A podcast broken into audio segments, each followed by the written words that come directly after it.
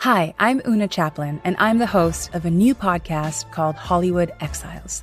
It tells the story of how my grandfather, Charlie Chaplin, and many others were caught up in a campaign to root out communism in Hollywood. It's a story of glamour and scandal and political intrigue and a battle for the soul of a nation. Hollywood Exiles from CBC Podcasts and the BBC World Service. Find it wherever you get your podcasts. This is a CBC podcast. Hey, it's Tamara. This week, we're going to talk about a big idea, one that's been coming up a lot in the news since the start of the Ukraine war. And it may just be my algorithm, but it's also been all over my TikTok feed. The idea of a new world order. This stuff is crazy. So, if you haven't seen on TikTok right now, this BRICS nation stuff is nuts. So to catch you up, the US is like Regina George, and the plastics are like the G7 countries. These guys are the BRICS countries. That's Brazil, Russia, India, China, and South Africa, and they've had enough of the US dominating the world. How are they BRICS is a good thing. Kill the American dollar. We're tired of being bullied and having our economies being reviewed as second class economies. And you, you, continue, you come to me, you want to buy gold, and then you give me papers papers in exchange for gold. And then you call that business. BRICS is an acronym for Brazil, Russia, India, China, and South Africa, a coalition of emerging economies that's been around since 2006. It's mostly been about trade, but since the start of the Ukraine war, BRICS has really emerged as a counterweight to the West, refusing to follow the lead of the US and sanction Russia. Now, the alliance is also talking about creating a new common currency and challenging the dominance of the US dollar. BRICS just held a big meeting last week. They're also going to have a summit in South Africa this coming August, and expansion is on the agenda. 19 countries have said they want to join, the majority of them from the global south. This is a really interesting moment for geopolitics. According to many experts, including my guest, a turning point towards a more multipolar world.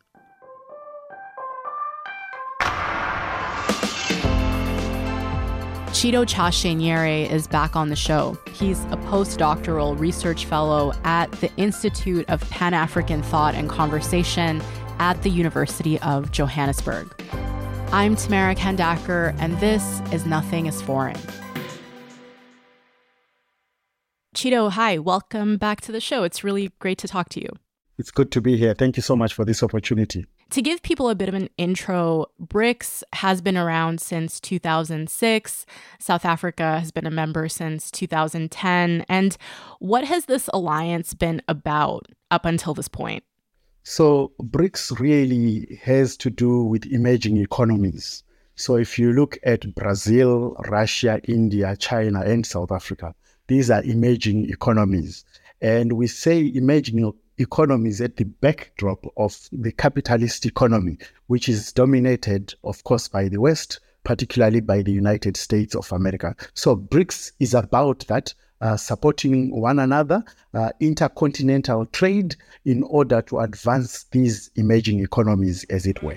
The foreign ministers of the BRICS group of nations have called for a rebalancing of the global order away from the West.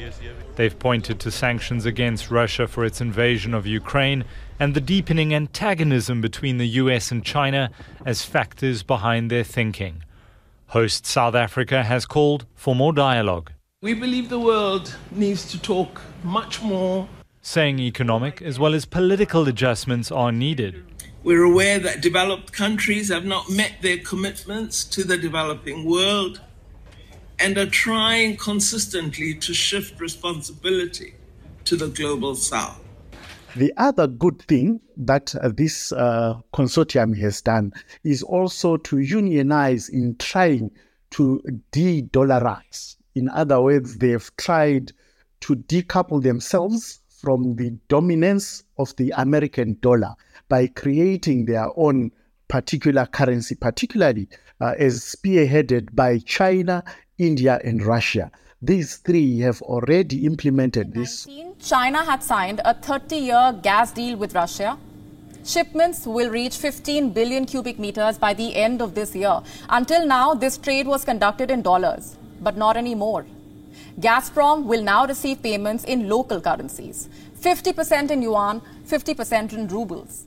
When they trade amongst themselves, it's way easier because they do not measure their currencies against uh, the US dollars, but they determine that according to the value of their uh, currency, which is undergirded by gold.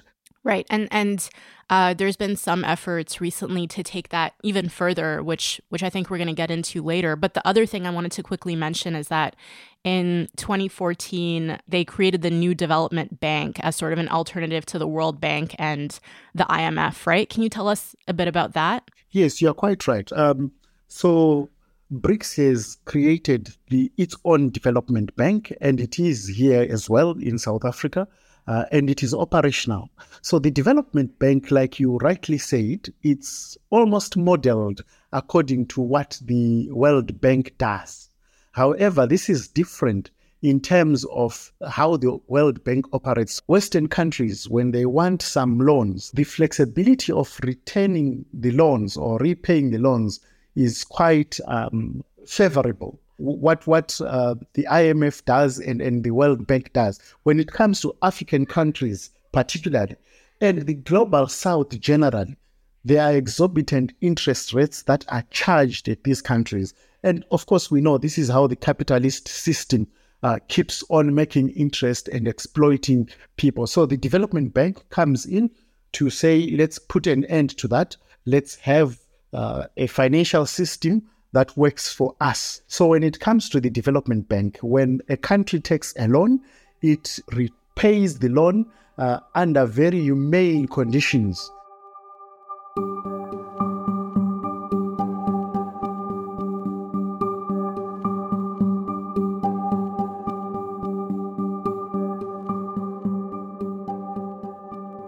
BRICS has been around for a while as an economic alliance between these five countries, but this year we've been hearing a lot more about it. Lots of headlines, explainers on TikTok. Why is there so much excitement around BRICS right now? So, the excitement around BRICS has to do with the ongoing conflict in Ukraine.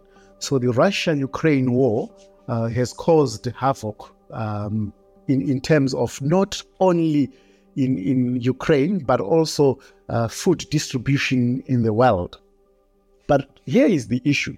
Uh, when the war broke out in uh, Ukraine, it is the United States and its allies, Western allies, that imposed sanctions on Russia. When those sanctions were imposed by the US on Russia, the idea was to cripple Russia economically. So the idea was let's impose these uh, financial and trade sanctions on Russia so that it is crippled, it cannot continue to survive, it cannot continue to fend for itself, and therefore it will uh, not continue to finance the war. However, that has not happened. And thanks to the BRICS consortium. So, BRICS, uh, because they have de dollarized, because they, they are moving away from engaging the US dollar as the measurement uh, of, of trade. This has enabled them through their own currency to continue to trade because the visa system was going to make it very difficult and nearly impossible for Russia to continue to trade. China's exports to Russia jumped nearly 20% in January and February compared to the same period a year ago, a surge to a total worth $15 billion. Russia remained India's single largest crude oil supplier for the ninth consecutive month. Russia's market share in India's import basket increased from less than 1% before the Russia Ukraine war in February 2022 to 42% last month. BRICS has taken the center stage because of their currency, because of de dollarization, the Russian war, uh, in terms of its aggression in Ukraine it can sustain itself. And therefore, they, they are trying to understand what is it that the world powers can do to try and curtail that? Because now it involves four other countries other than just Russia. So this is where the issue is. This is where the interest is.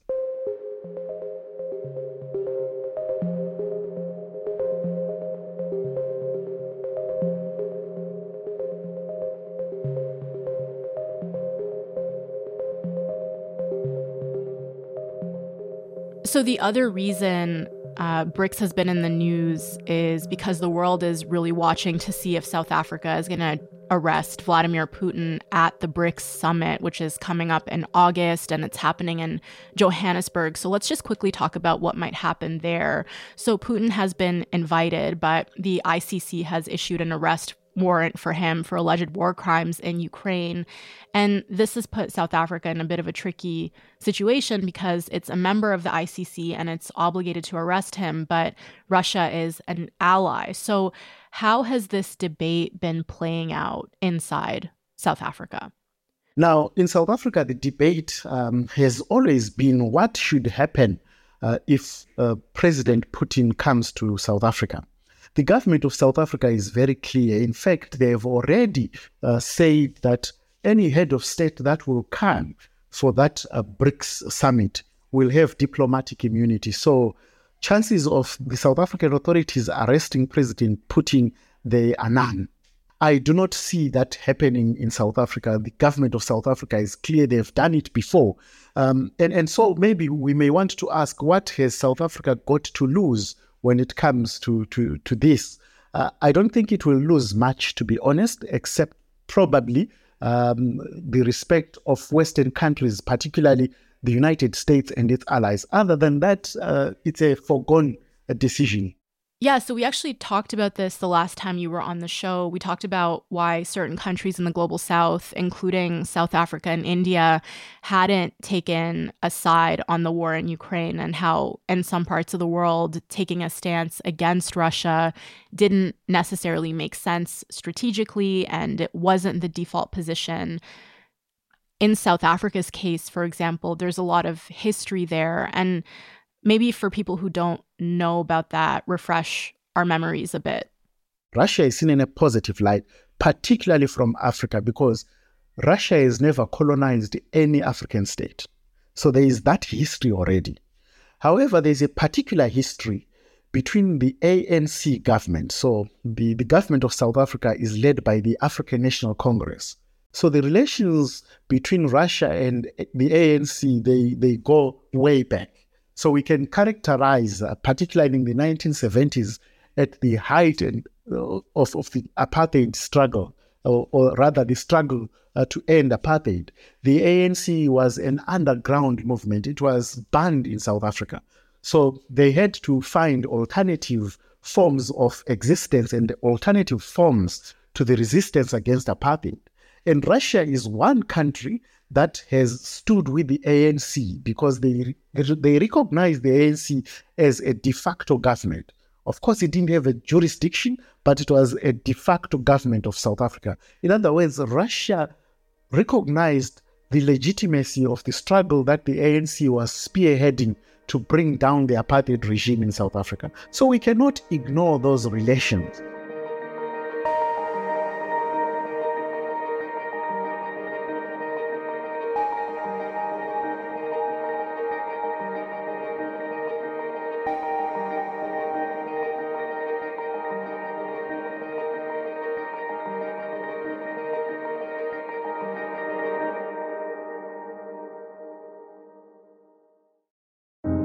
This all started in museums and galleries. Now it's in classrooms, in country towns. This should not be here. It's a human being in a box. This is the stuff of empires. There is a great betrayal. We're not slaves, we're African. It's the stuff the British stole. I just don't believe that. It just does not stand up. From ABC Australia and CBC Podcasts, six brand new podcast episodes for free worldwide, available now on CBC Listen or wherever you get your podcasts. So, just going back to what we were talking about earlier, one of the main things on the agenda for the summit is the potential new BRICS currency as an alternative to the US dollar. The US dollar is the standard currency for trade. The international financial system relies heavily on the dollar, which means countries just need a constant supply of dollars. And the idea behind this new currency is that if enough countries rally behind it, the US wouldn't have as much power. My understanding is it's not clear what this might look like yet. So it could just be used for trade, it could replace all the national currencies, but explain why the idea of decreasing the influence of the US dollar in particular is so appealing to BRICS countries and other countries that might be looking to join. Unlike the American dollar, that is positioned in a place of privilege and therefore dominance, that every other currency has to be measured against it when it comes to trade. The BRICS currency will not adopt that particular uh, orientation. Uh, recently, I attended a seminar uh, where China, um, Brazil, India, um, and in South Africa were all speaking in unison to say they will maintain their currencies. So South Africa will continue to use its rands, and India continues to use its its rupees, and China continues to use its yuan. What will be measured against this currency is how it's trading in terms of commodities, and the, the common commodity that will be central to determining the value of a currency will be gold. And that on its own is attractive because all these currencies will not need to be converted first to the US dollar to say at how much is it going for the US dollar. So the domination of the US dollar will then dissipate. If the US currency is curtailed, it will not be able to unilaterally impose sanctions on any country they, they so wish to, right? So the dominance and the control that the US has enjoyed for years at the beginning of the IMF and, and the beginning of the World Bank, right? They've they've enjoyed unprecedented and also asymmetrical privilege. That has to end. That has to stop. So this is why the BRICS currency is attractive not only to BRICS countries but to other countries as well. And I think it's high time um, that we we we really moved from a from a unipolar world into a multipolar hmm. world. Yeah, and maybe let's just zoom in on that even a little bit more. The power of these institutions, the World Bank and the IMF, how has that impacted a country like South Africa? How's how has that been felt in South Africa? If the US wants to print out money and develop itself, they consult no one. They do so because they, they, they operate like the central bank, as it were if South Africa wants to uh, borrow money from the World Bank or from the IMF, there are certain conditions that are dictated by these lending powers, these global institutions. Supporters of the Economic Freedom Fighters Party rallied in Cape Town to denounce South Africa's borrowing from the World Bank and the International Monetary Fund. Last July, South Africa's Treasury announced that it had secured $4.3 billion from the IMF. The party denounced the multinational lenders as economic terrorists. South Africa's economic recovery will be difficult. The finance minister of the continent's most industrialized economy warned on Wednesday during the budget speech. Well, we call them global institutions, but they are really Western institutions. They have global reach, yes, but the legitimacy is questioned because the, the Bretton Woods, this is how they were started. It was a conference of finance ministers, particularly from the US and other European governments, right? So all the conference did was to, to institutionalize the power of the US the decisions were made there and they were applied globally through, of course, the United Nations. The platform is is not level. It's it's really asymmetrical. It it tends to favor uh, the capitalist system, which really is the U.S. system over other systems.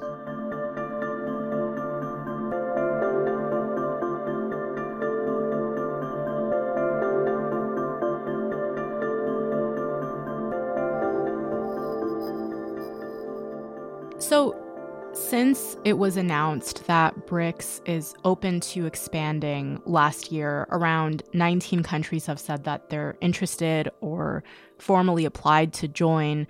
How might expanding the alliance help BRICS achieve its goals of rebalancing the world order? That's a very interesting question. And uh, I think here is the issue. If you look at the countries that have expressed interest to join BRICS, uh, they are African countries. And already it tells you that um, African countries, they do not necessarily subscribe to capitalism. They have to use the capitalist system to survive, but it's not their choice. So it tells us of that. So let's look at Nigeria. And I pick out Nigeria here because Nigeria is the biggest economy in Africa. South Africa comes second to, to Nigeria. So it's geographically situated in the west of Africa. But that's a very good route, that one, uh, because it can link to the United States, it can link to, to the United Kingdom, it can link to Australia, it can link to other parts of, of Africa. So it's strategically positioned. But not only that, the BRICS countries themselves, they want to trade with the entirety of Africa. So if a country like Nigeria, which is a leading economy in South Africa, is to partner with these countries, of course, it tells our partners that Africa is ready to engage and Africa is at that level because it's a necessity. Right. So, we've outlined the case for expanding BRICS and how member countries have already gained from it. But I just want to spend some time talking about the skepticism and the criticism around it. A lot of analysts point to the fact that there are already internal tensions within BRICS uh, between India and China, for example. The Himalayan border between India and China is one of the world's hottest flashpoints. Last week's incident saw up to 400 People's Liberation Army soldiers clash with Indian troops in Arunachal Pradesh. What kinds of challenges could those tensions pose when it comes to these countries aligning on their goals? So they are partnering on the basis of decoupling from the dominance of the US dollar. So let's not forget the basis of this relationship. It's a financial relationship, it's an economic relationship. So the idea is that there is this one dominant force, the US dollar, right? Let's deal with that because it is crippling all of us. There is a possibility that this partnership may take a different route. It may change in the future. Now, that does not discourage the development of BRICS at this moment because th- that argument, we can silence it by saying the United Nations state system is still trying to fine tune and refine itself today. So it cannot be that a system that is a social construct will have no hiccups. These are humans gathering together to say, let's try this out. And the very fact that the BRICS uh, partnership has attracted these different global players on voluntary basis, I think it says a lot. It speaks to legitimacy it speaks to a desire to be free from this colonial yoke, from this uh, overbearing and dominating US dollar, this capitalist system. And the capitalist system, um, we have to characterize it uh, properly and correctly. It is gendered, it favors patriarchy, it is racial, it favors the white race over all these other races. So, all these intrinsic evils of capitalism, they are now making all these other countries and players and partnerships to say we do not want to associate with this evil. We want to try out new things. So, of course, of course, there will be challenges. And, and as you rightly said, there are already tensions, but those tensions can be ironed out. Those tensions can be negotiated. But just to give people a bit more clarity on the challenges when it comes to decoupling from the US dollar, I've seen some experts saying that it would be too difficult to execute because the dollar is so dominant and the political and economic systems of the member countries are so different. That's also the reason why some economists have dismissed the possibility of a Latin American currency, uh, the SUR, which has been announced by Brazil and Argentina. They say that their economies are too different to be integrated in that way. And I wonder, how would you respond to that argument? The dominance itself, it has not always been dominant. Um, this is a human creation that has undergone different phases uh, in terms of its development. It can be replicated, it can be done again. So I, I think that that's a very uh, weak argument that they want to bring. But here is the thing remember, they, they are afraid of losing control. So let's address that. Um, I, I speak of coloniality of the economy. So the control of the global economy. Colonialism may have ended. Uh, arguably, it has ended. So there isn't really physical colonialism. But the template that colonialism created, this is what we want to call coloniality. So, coloniality of the financial system is still intact. This is a clear sign that this alternative is a threat to that establishment. Only the West, in this sense, the IMF, um, the World Trade Center, the, the World Bank Group, all these Bretton Woods institutions, they stand to lose. And that's a scary thought. So I understand them when they are scared. What they are not telling us is that they are afraid of fair competition. They are afraid of fairness because when it comes to leveling the ground and if there is going to be fair trade, it means uh, people that are astute in terms of their economics will make a big kill. It will not be dependent on the domination of just the US dollar, right? The US dollar will have to compete uh, competitively and uh, objectively with other currencies. And unless we have that, this fair trade notion then is, is just nonsense. So this is where the skepticism is coming from. Tito, thank you so much. My pleasure. Thank you so much for having me.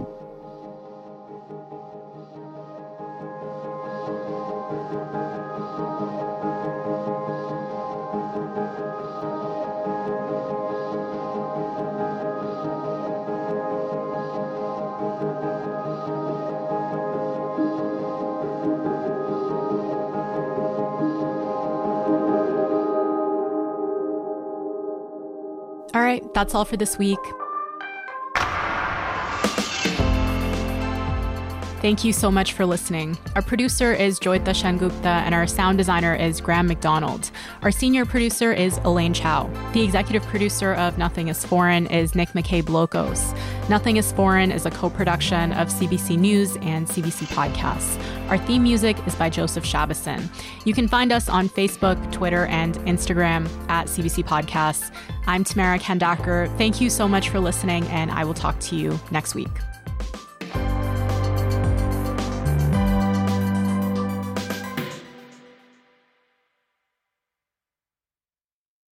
For more CBC podcasts, go to cbc.ca slash podcasts.